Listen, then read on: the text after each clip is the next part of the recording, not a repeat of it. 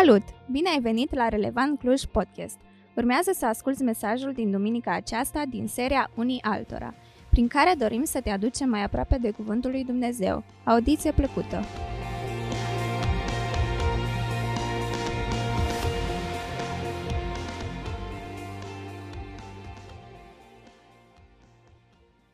Se zice că limba rusă e mai urâtă, da. Glumele cu limba germană.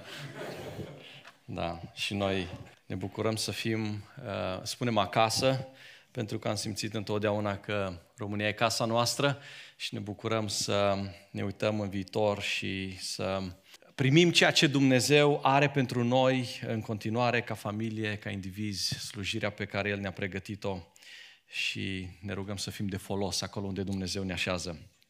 Unii altora este seria de mesaje uh, foarte importantă de altfel pe care uh, ca biserică ați început-o, am început-o, uh, cel puțin din două motive. Unul, pentru că vine să acopere nevoile uh, sau nevoi specifice pe care le avem Uh, știm că Dumnezeu ne-a pus în comunitate tocmai pentru că avem nevoi și pentru că nu ne le putem împlini de unii singuri. Dumnezeu a pus lângă noi alți oameni care să ne ajute, să ne uh, uh, slujească în felul acesta. Și doi, ne învață cum să trăim în comunitate. Dar nu într-o oarecare comunitate, ci în comunitatea trupului lui Hristos. Biserica. Și este important uh, cum ne raportăm unii la alții, pentru că în felul în care ne raportăm unii la alții, în felul acesta biserica crește. Noi ne îndeplinim scopul pentru care Dumnezeu ne-a creat, ne-a așezat pe pământul acesta. De aceea, și astăzi aș vrea, uh, prin mesajul acesta, Uh, să înțelegem ce mare nevoie avem de biserică, ce mare nevoie ai tu personal de biserică. Pentru că putem să vorbim la modul general uh, și aici ne pierdem pentru că spunem, da, toți avem nevoie de Dumnezeu, toți avem nevoie de biserică. Dacă nu e vorba despre tine, despre mine, lucrurile devin foarte specifice. De aceea aș vrea să înțelegi cât de mare nevoie ai de biserică, de părtășie și că unii altora nu este doar un moto pe care l-am ales să-l punem peste seria asta de predici, ci că unii altora este esențial, raportarea asta, părtășia asta este esențială pentru noi ca ucenici al lui Hristos în procesul nostru de devenire mai asemenea, mai asemănători cu Isus Hristos. Deja am văzut mai multe modalități uh, prin care Dumnezeu ne cere să ne raportăm unii altora. Iubiți-vă unii pe alții, iertați-vă unii pe alții. În dimineața aceasta, înainte să ne uităm la o altă provocare de genul acesta, uh, aș vrea să ne uităm și la câteva probleme sau câteva nevoi pentru care Dumnezeu ne spune lucrurile acestea.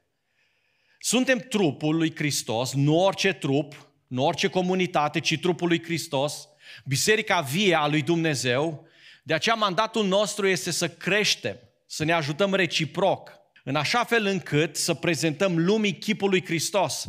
Hristos a ales să se prezinte pe sine lumii prin biserică. De asta Pavel la un moment dat vine și spune, taina asta este mare. Cum? Dumnezeul acesta, necuprins, sfânt, a ales să se facă cunoscut oamenilor, lumii, prin voi, pe care i-a câștigat din lumea aceasta, i-a curățit, i-a spălat, i-a sfințit și acum prin ei, prin comunitate, prin felul în care noi ne raportăm unii altora, vrea să se facă cunoscut ca să aducem glorie lui Dumnezeu și să aducem pe alții la împlinirea acestui scop, să aducă și ei glorie lui Dumnezeu. Acum, cu toții putem să recunoaștem că uneori suntem mai intenționați, uneori suntem mai pasionați în slujire, și alte ori, hai să fim sinceri, suntem mai de lăsători. Și atunci când suntem de lăsători, când ignorăm tocmai problemele cu care fiecare dintre noi se confruntă, piedici, încercări, provocări, pe care diavolul le aduce în calea sfințirii noastre, Exact lucrul ăsta îl facem să uităm că suntem și suntem implicați într-o luptă spirituală, într-o bătălie spirituală, prin care diavolul vrea să ne țină departe de a ne împlini scopul, chemarea pe care Dumnezeu ne-a adresat-o. Așa că înainte să ne uităm așa cum am spus, la uh, o nouă provocare pe care Scriptura ne-o face, cum să ne comportăm unii cu alții, aș vrea să deschideți împreună cu mine la 1 Tesaloniceni, capitolul 4, și în versetul 13 să vedem câteva probleme cu care cei din vremea lui Pavel, cei din Tesalonic și cu siguranță și noi astăzi ne confruntăm. Așa că notează mai întâi de toate problema.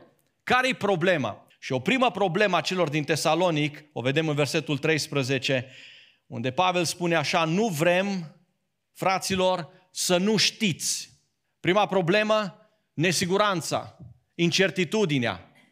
Era ceva ce ei nu știau, era ceva ce ei, uh, de, de, lucruri de care ei nu erau siguri.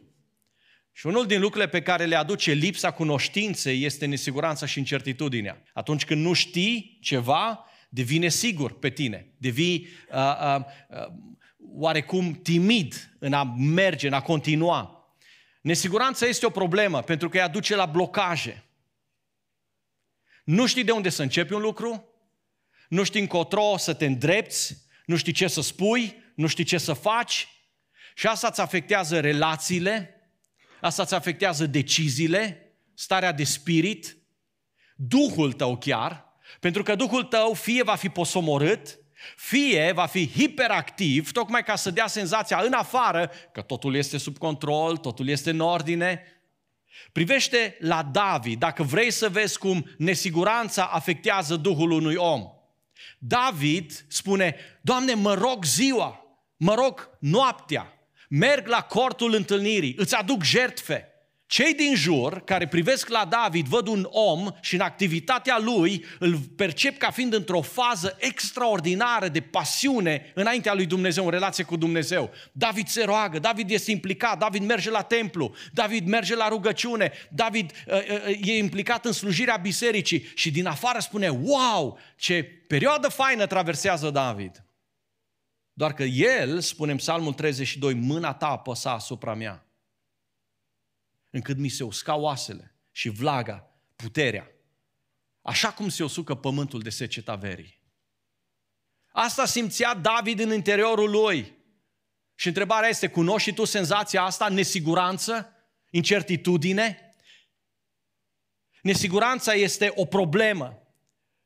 Este o povară, este o greutate pe care foarte mulți oameni o poartă cu ei. Și dacă nu te apropii suficient de mult de ei ca să-i vezi, să-i cunoști, nici nu știi că o poartă. Pentru că în afară pot să dea senzația că totul este ok, că sunt pasionați de Dumnezeu, că viața lor merge bine.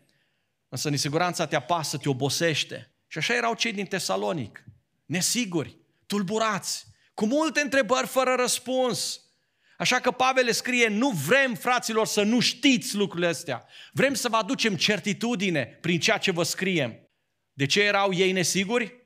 A doua problemă, datorită morții și a consecințelor pe care moartea le aduce. Asta e a doua problemă care apare în textul nostru. Nu vrem să nu știți, fraților, despre cei ce au adormit. Și aici sensul cuvântului adormit era cei care au murit și când te gândești la moarte, te gândești la despărțire, te gândești la durere, la golul acela lăsat în urmă, golul pe care îl resimți, dar te gândești și cum este acolo. Unde s-au dus oamenii ăștia? Ce este dincolo de moarte?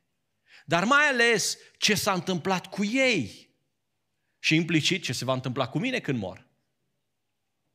Exista părerea foarte, foarte puternic răspândită în biserica primară, în primul secol, că Isus va reveni curând și își va lua cu el pe toți cei credincioși. Doar că între timp, în timp ce așteptau ca Isus să vină și să ia la cer, oamenii aceștia au început să moară rând pe rând. Cei rămași în urmă acum au devenit nesiguri datorită morții și se întrebau, aceștia vor mai ajunge în prezența lui Dumnezeu?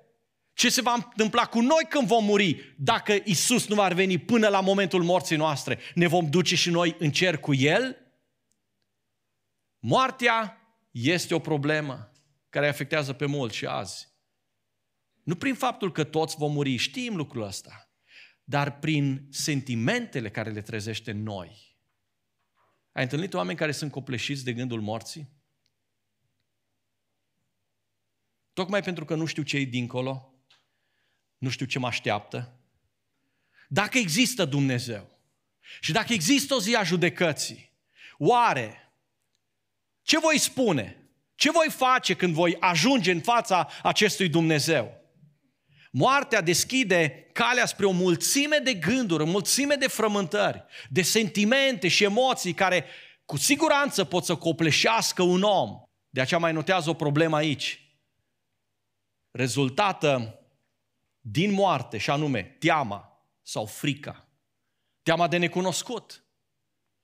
Teama care vine peste tine atunci când pierzi controlul în viață. Știi că te duci la cutare, te duci la cutare, ai relații, dai un telefon, uh, poți să faci tu, să rezolvi tu anumite lucruri, dar când te gândești la moarte, la veșnicie, la ce se întâmplă dincolo, te cuprinde teama. De ce? Pentru că îți scapă lucrurile de sub autoritate, de sub controlul tău. Teama când nu mai ai nici o influență. Întrebări pe care oamenii și le pun în fața morții. Oare am făcut destul? Oare mă calific pentru cer? Oare voi fi primit? Oare pe ce se va baza judecata mea? Și nu puțin gândesc în felul acesta, nu puțin se tem, îi cuprinde panica, frica atunci când se gândesc la momentul morții.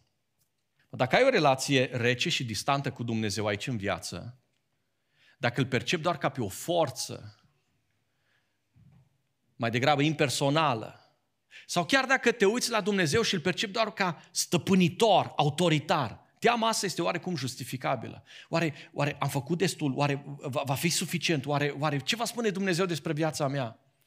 Dacă însă ai ajuns să-L cunoști pe Isus și să-L accepti, El este Cel care risipește teama. Pentru că toți care l-au primit, spune Scriptura, au primit și dreptul de a deveni ce?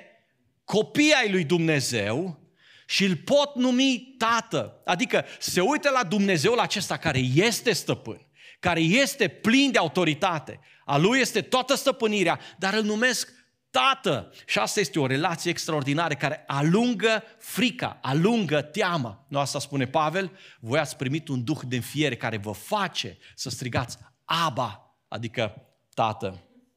Apropo, este Dumnezeu tatăl tău? Cum îl percepe Dumnezeu? Însă problemele nu se opresc aici și Pavel continuă. Ba din contră, teama duce mai departe la tristețe, la întristare și el spune, nu vrem să nu știți fraților despre cei ce au adormit. De ce nu vrem să nu știți, să nu cunoașteți? Ca să nu vă întristați. Acum, Poți să fii trist pentru un lucru pe care l-ai pierdut, pentru o vorbă pe care ai spus-o, pe care acum o regreți, uh, pentru o faptă, pentru un pas, gest greșit, pentru, pentru un conflict care oarecum a afectat relațiile tale, dar genul ăsta de tristețe sau de întristare poate fi remediat. Poți să ceri iertare, poți să te duci să uh, uh, restabilești legătura, relația aceea uh, afectată, uh, poți să uh, repari cumva lucrurile. Dar mai există tristețea aceea profundă, care te aruncă într-o spirală emoțională, până la punctul în care simți un blocaj și emoțional și fizic. Și simți că nimic nu mai face sens în jurul tău. Totul pare pecetluit, pierdut, nu mai vezi rostul în nimic și nu sunt puțini cei care ajung în starea aceasta în ultima vreme, citind așa presa și despre război și despre tot felul de știri, printre titlurile care apar în presă sunt foarte, foarte mulți oameni care se sinucid. Sunt oameni care își pierd speranța asta. Încetezi să mai privești înainte, depui armele, te resemnezi, te retragi și te închizi cumva în cochilia ta pentru că tristețea te-a doborât, te-a învins, te-a frânt și nu mai vezi nici o șansă de a continua, nici un motiv pentru a continua. Știți cumva tristețea asta? Ați simțit-o vreodată? Pavel o simte în oamenii aceștia, în tonul, în tema pe care ei o adresează. Pavel le spune ce va fi cu cei dragi ai noștri care au murit, dar ce va fi cu noi dacă vom muri înainte să vină Domnul, ce se va întâmpla? Du-ne lămurire. De ce? N-am vrea să fim triști ca oamenii care stau fără speranță și asta este următoarea problemă în fața acestei realități. Și ultima problemă, Hai să luăm un cuvânt care e la modă, anxietate. Poate că unii îl folosesc prea simplist, așa, îl aruncă în, în scenă. Um, dar este o realitate în viața unora și în viața multora, din păcate. Anxietatea, o definiție, o emoție caracterizată de uh, o stare neplăcută, de tulburare interioară. Uh, e vorba despre emoțiile acelea de spaimă.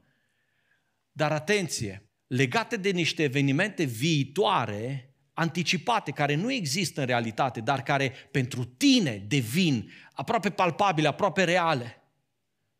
Anxietatea nu e același lucru cu frica. Frica este să răspunzi la o amenințare reală pe care o percepi. Uh, mă atac un câine, uh, mă pot arde, uh, mă pot îneca, lucruri care periclitează viața ta. Anxietatea însă este un simțământ de neliniște și îngrijorare care îi generat, care, care e generalizat. O, o reacție pe care o ai la o situație pe care, cu care nu neapărat te confrunți, dar pe care ți-o imaginezi, ți-o proiectezi. Privește în jurul tău, în societate și vezi, din păcate, așa mulți oameni care în situații de criză, efectiv, se comportă în felul acesta, pentru că devin agitați, nervoși, chiar și trupul este afectat, este o tensiune musculară acolo, probleme de concentrare, nu mai pot să gândească la nimic, devin anxioși. Și Pavel scrie, fraților, nu vrem să nu știți despre cei care au murit, ca să nu vă întristați ca și ceilalți care n-au nădejde, care n-au speranță. Pentru că lucrul ăsta apasă pe viața ta. Și în contextul acesta, Pavel le lansează o provocare. Da, există durere. Da, există suferință, dar credinciosul se raportează diferit. Și asta este provocarea. Mângâiați-vă unii pe alții, versetul 18. În alte traduceri veți găsi încurajați-vă unii pe alții. Problemele astea le aveți, dar eu, Pavel, vreau să vă provoc să vă raportați altfel dacă tu ești copilul lui Dumnezeu, dacă tu ai ajuns să trăiești în comunitate, uită-te la cei de lângă tine și fi provocat să te îndrepți spre ei cu un cuvânt de mângâiere, cu un cuvânt de încurajare. Mângâierea este metoda prin care vin întâmpinarea problemelor și nevoilor fraților tăi sau fratelui tău. E datoria ta, e chemarea ta. E de fapt motivul pentru care ai primit acele daruri spirituale ca să te poți apropia de cel de lângă tine și să-l slujești, să-l ridici poate din teama lui, din anxietatea lui, din criza lui, din nesiguranța lui. E responsabilitatea ta. Tu ești dator să slujești altora. Durerea e parte din viață și n-are rost să vorbim despre asta, nu ne putem, uh, um, uh, nu putem evita durerea, nu putem evita suferința, nu putem să evadăm din lumea aceasta în care trăim. Nimeni nu-i scutit de ea. Suferința, chiar dacă nu o considerăm logică, dreaptă, corectă, ea atinge viața și a celui drept și a celui nedrept. Cel mai șocant este în momentul în care te uiți la viața unui credincios și ai impresia că e mai aspră, e mai profundă decât a celui păcătos. Aduți aminte de Iov. Pentru că de multe ori avem impresia că, oh, dacă ești copilul lui Dumnezeu, nu o să te atingă problemele astea. Dacă ești copilul lui Dumnezeu, nu o să fii confruntat cu situații de genul acesta. Dar Iov este un om cu care însuși Dumnezeu se laudă și spune, l-ai văzut pe robul meu Iov? Un neprihănit, un om sfânt, un om drept. Dar peste Iov vine durerea, vine suferința, vin acele probleme, una după alta. Cum se raportează însă un om care este acoperit de harul lui Dumnezeu. Iov, considerat probabil omul care a suferit cel mai mult, și aici este uimirea. În timp ce era considerat unul dintre cei mai credincioși și drepți oameni de pe fața pământului, la acea vreme, Iov are parte de suferință și nu-i, n-ai cum să nu te întrebi. Doamne, cum e posibil așa ceva? De ce îngădui așa ceva în viața unui credincios? Oare nu vezi? Oare n-auzi? Oare nu știi? Uneori ai impresia că toți văd, doar Dumnezeu nu. Uneori ai impresia că ești într-o situație în care uh, singurul care nu pricepe prin ce treci tu este Dumnezeu. De aceea Dumnezeu te ia și te pune în comunitate și e provocarea pe care Dumnezeu ne-o lăsează. Mângâiați-vă unii pe alții. Mângâierea implică câteva lucruri. Primul, observă nevoile celor din jur. Nu vrem fraților, să nu știți despre cei ce au adormit. Vă văd întristarea, vă văd nesiguranța, vă văd oarecum teama aceea de, de, uh, de ce urmează, de, de ce s-a întâmplat. Observă nevoile celor din jur. Mergi cu ochii și cu inima deschisă. Nevoile nu trebuie neapărat să le cauți, le vezi, se văd foarte clar. Fii sensibil, fii înțelegător. Pentru asta însă, când trăim în comunitate, trebuie să învățăm să lăsăm gardurile jos dintre noi, zidurile jos.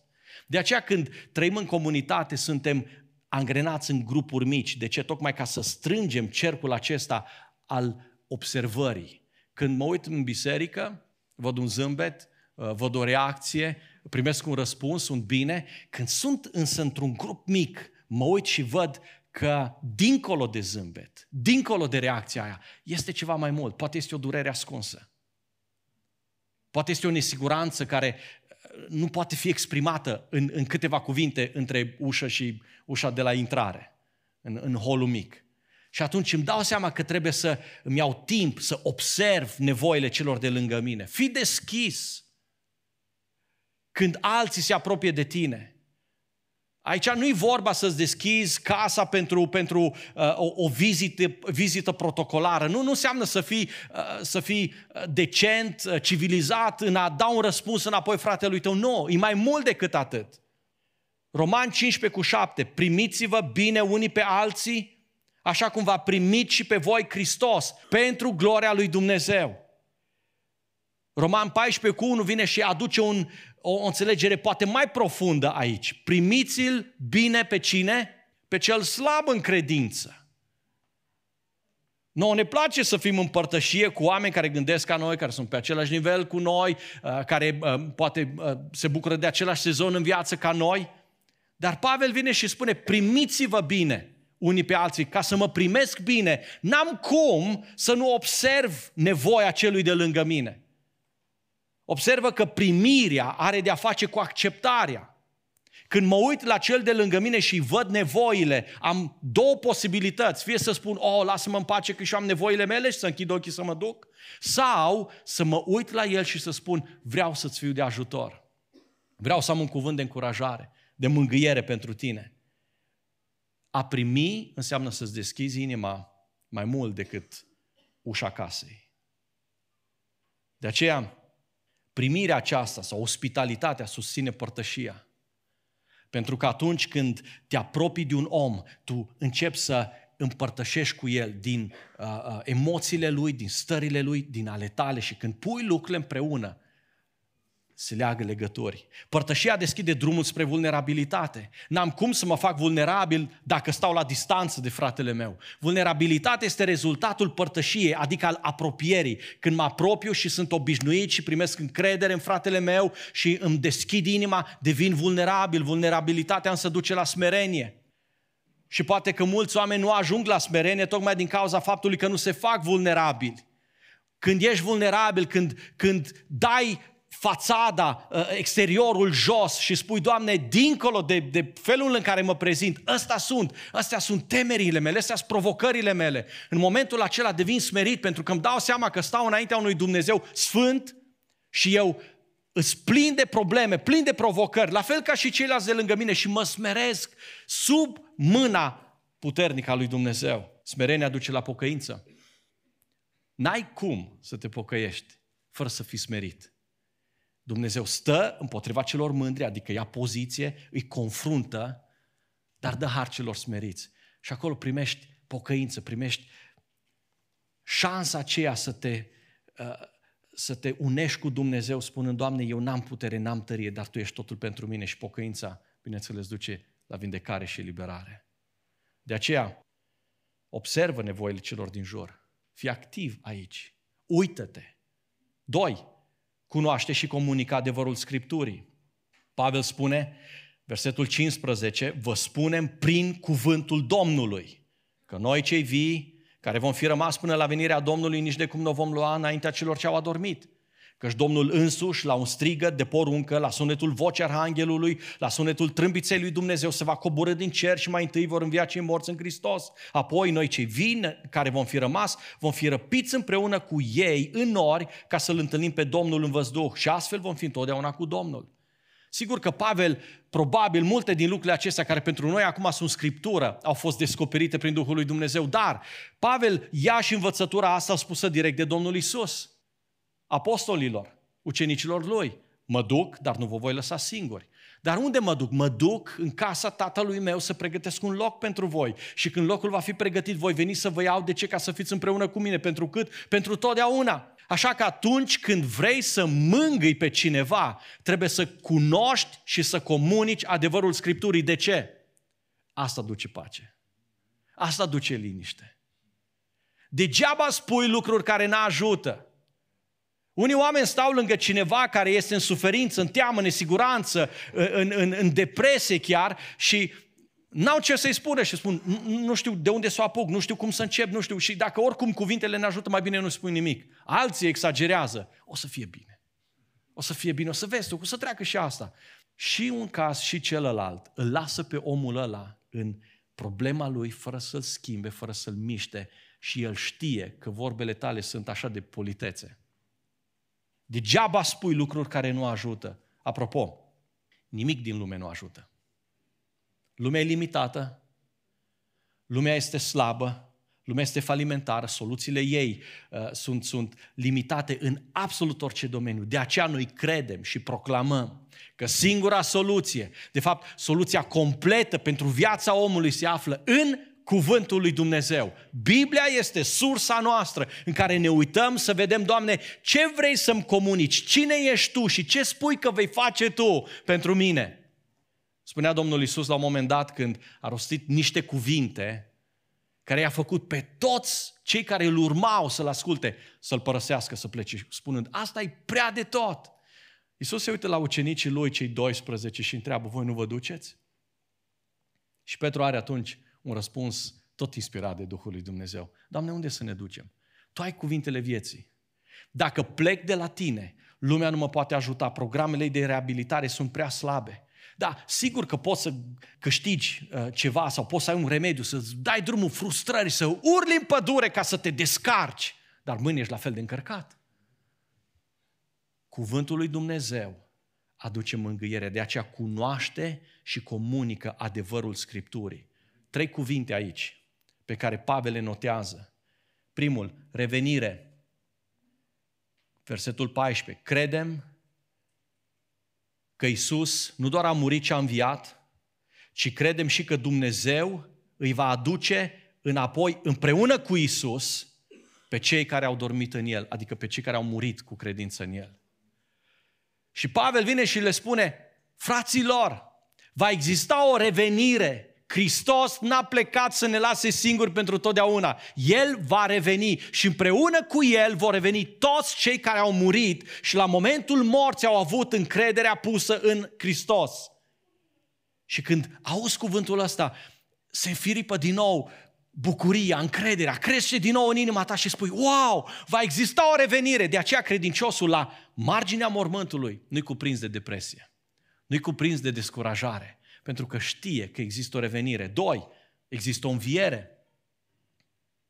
Vă spun, prin cuvântul lui Dumnezeu, versetul 15, că noi cei vii care am rămas până la venirea Domnului, nu vom lua înaintea celor care au adormit. Păi da, da, dar ei au murit. Ce, ce mai facem cu ei? Ascultă, versetul 16.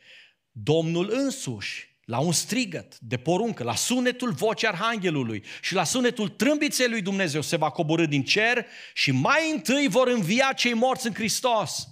Și oamenii care îi scriu lui Pavel, Pavele, ce va fi cu cei dragi ai noștri care au murit? Mai există pentru ei șansa să împărățească împreună cu noi sau doar cei vii se vor duce împreună cu Hristos? Ce se va întâmpla cu ei? Și Pavel scrie, vor învia. Și orice om care își pune încrederea în Dumnezeu știe că Dumnezeu nu este un Dumnezeu pentru lumea asta și atât, pentru pământul ăsta și atât. Dumnezeu a creat lumea aceasta în care noi să trăim, dar Duhul din tine, sufletul din tine este veșnic. Așa că te uiți spre timpul acela în care vei trăi veșnic împreună cu Dumnezeul tău. Și Pavel spune, există o înviere. Și trei, reunificare. Nu doar cu cei dragi, dar și cu Domnul nostru.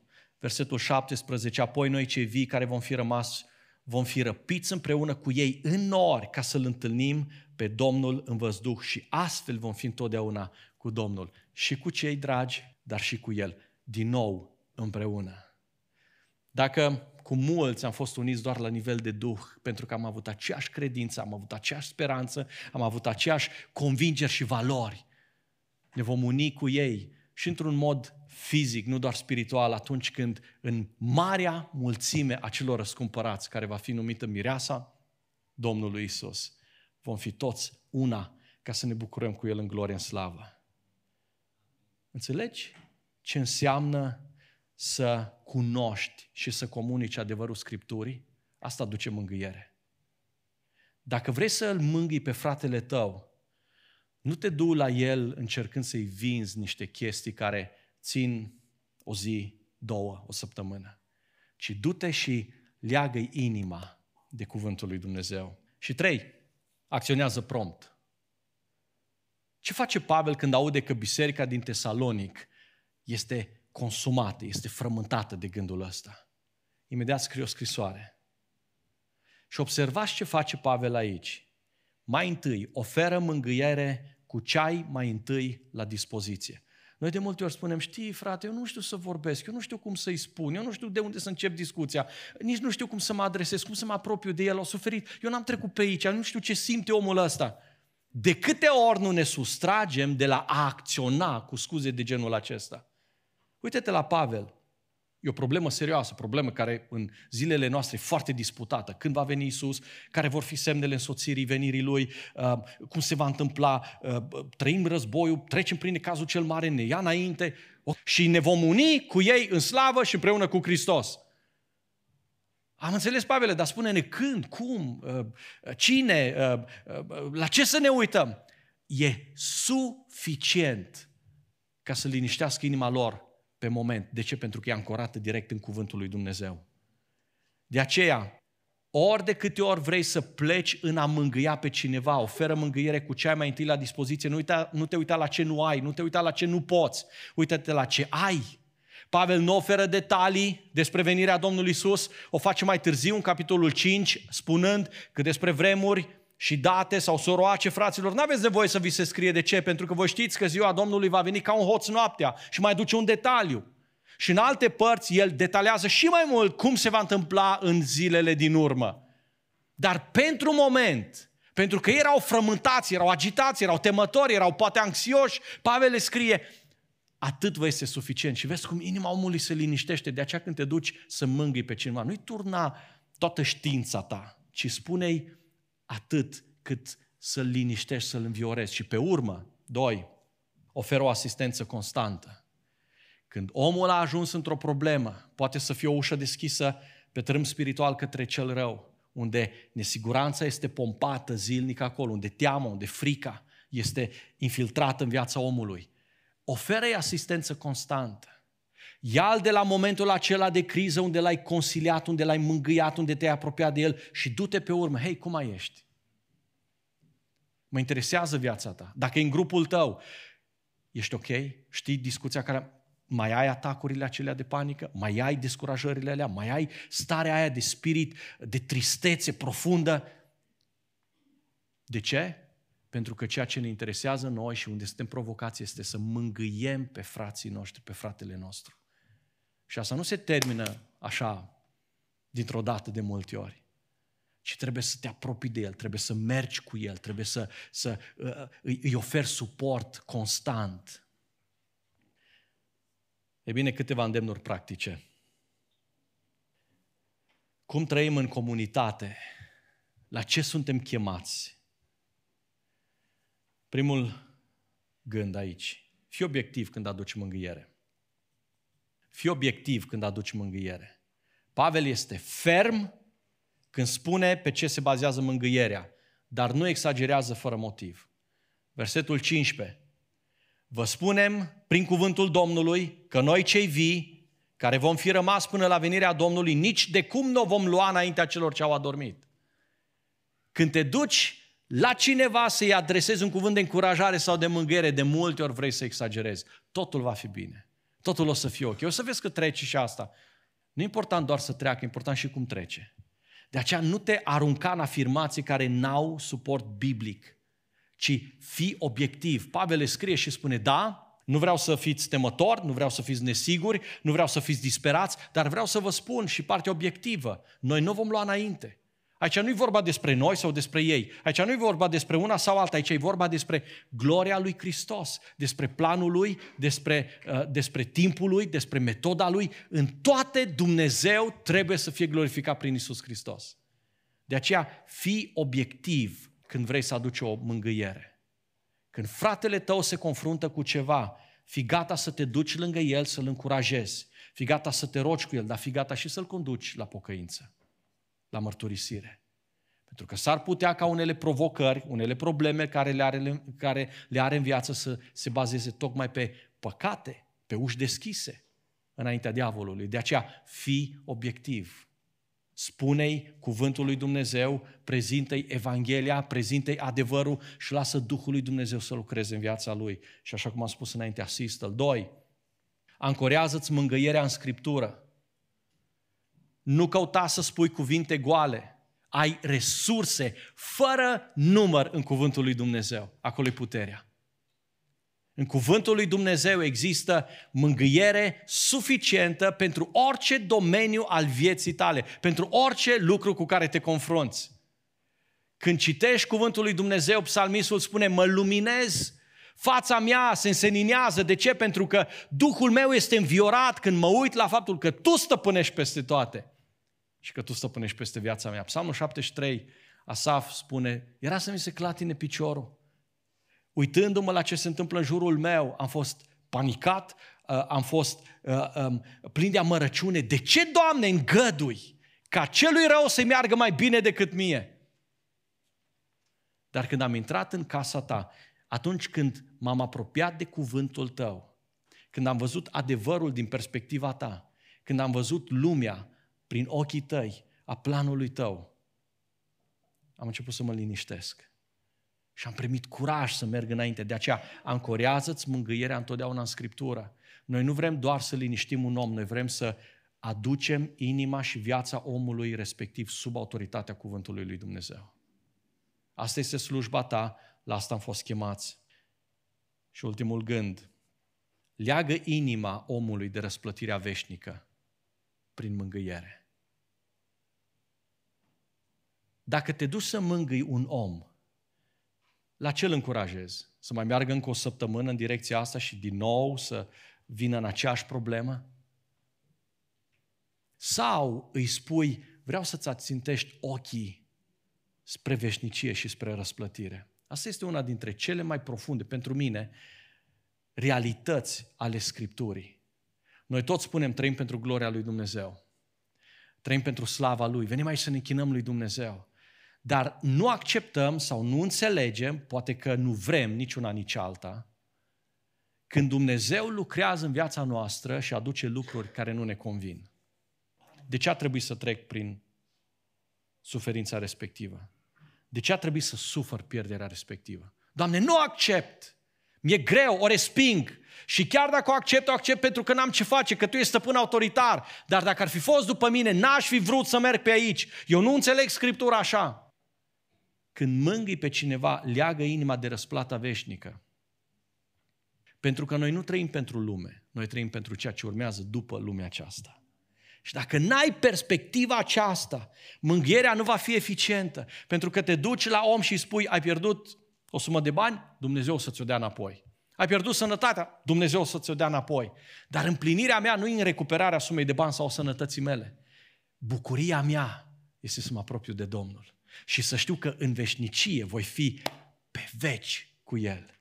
Și atunci când mă duc să-L mângâi pe cineva, în durerea Lui, pierderea Lui, de aici de pe pământ, mă duc și spun, poate că n-am cuvinte să înțeleg, să-ți redau ce uh, uh, simți sau ce simți tu în momentul acesta. Dar vreau să-ți spun un lucru. Privește în sus. Privește dincolo de momentul ăsta. Privește la momentul în care ne vom întâlni cu Domnul în văzduh și astfel vom fi întotdeauna cu Domnul. Privește la momentul acela și bucură-te și fixează-ți atenția și concentrarea ta asupra acelui eveniment. De ce? Pentru aia trăim. Pentru aia ne modelăm și ne lăsăm sufletul, mintea, comportamentul, caracterul nostru transformat de cuvântul lui Dumnezeu. Și vreau să facem un lucru practic în încheiere. Aș vrea să vă uitați un pic în stânga și în dreapta. Și aș vrea să te uiți la fratele tău și să înțelegi provocarea pe care Dumnezeu ți-o face, să-i aduci o mângâiere. Poți să-l mângâi printr-o vorbă bună, poți să-l mângâi printr-o îmbrățișare. Uneori nu trebuie să faci lucruri mari, doar o îmbrățișare. Uneori trebuie doar să fii prezent lângă un om. Să stai acolo, să nu zici nimic, doar stai acolo. Duhul tău rezonează cu Duhul lui. Și omul ăla se simte parcă înviorat pentru simplu fapt că ai fost acolo cu el. Nu te grăbi să dai sfaturi. Nu te grăbi să vii cu soluțiile. Nu le avem. Dar hai să învățăm că trebuie să fim sensibili la felul în care Duhul lui Dumnezeu ne conduce să ne apropiem de cei de lângă noi. Și da, există durere, da, există luptă, bătălie, există lipsuri, există faliment, există suferințe în lumea asta. Și ele nu ne ocolesc nici pe noi, nici ca biserică, nici ca credincioși individuali. Sunt aici, sunt provocări reale, zilnice. Dar Dumnezeu, prin Duhul Lui, pur și simplu te ghidează, te conduce. Că atunci când aduci un cuvânt de încurajare sau de mângâiere, că mi-a adus aminte de chemarea mea, am suferit o înfrângere mare, am suferit o pierdere mare, dar mi-am adus aminte că cel drag al meu, copilul meu, părintele meu, soțul, soția mea, îl voi revedea atunci când Dumnezeu va veni, pentru că a fost un credincios. Mi-am adus aminte că orice pierdere în lumea asta nu se poate compara cu câștigul pe care Dumnezeu mi-l ține în dreptul meu, mi-l păstrează în veșnicie. Și atunci cu asta îți mulțumesc că m-ai mângâiat, m-ai încurajat să mă deconcentrez de pe lucrurile din lumea asta și să mă focusez, să mă concentrez din nou pe chemarea lui Dumnezeu de a fi ucenicul lui, de a fi copilul lui. Și pentru că la asta suntem chemați, aș vrea să facem lucrul ăsta practic. Uite-te un pic în jurul tău. Sunt încurajări și mângâieri la diverse nivele. Bărbați, femei, ne putem încuraja în trupul lui Hristos, dar până la un anume nivel. De la un anume nivel e bine să ne încurajăm bărbați cu bărbați, femei cu femei. Cu soțul, soția poți să te încurajezi la orice nivel vrei. Dar ca să nu dăm prilej diavolului, aș vrea în dimineața asta să te uiți în jurul tău și să spui, fratele meu, care ești lângă mine, vreau să-ți spun un lucru. Te iubesc în numele Lui Isus, vreau să veghez asupra ta, să fiu intenționat. Vreau să-ți văd, să-ți cunosc nevoile și vreau să-ți fiu de ajutor, să-ți fie o mângâiere, să-ți fie o încurajare. Poate cel mai stânjenitor lucru care vi s-a cerut în ultima vreme în biserică, că avem așa uh, granițele noastre de confort peste care parcă ne vine greu să, să trecem. Dar aș vrea să facem un lucru, câteva minute sau câteva momente. Hai să ne rugăm prima dată.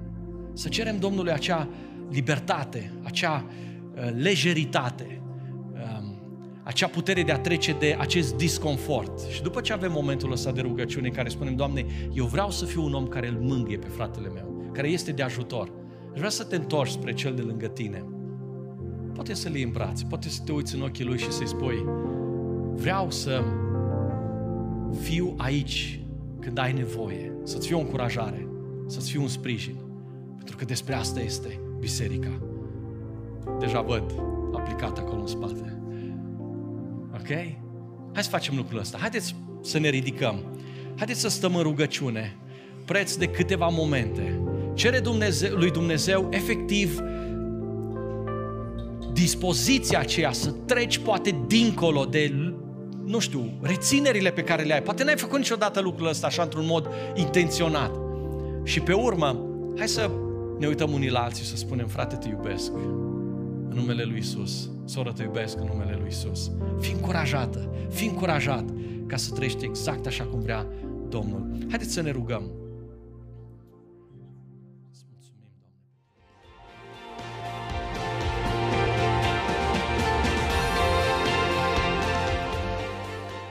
Mulțumim că ai ascultat acest mesaj din seria Unii Altora.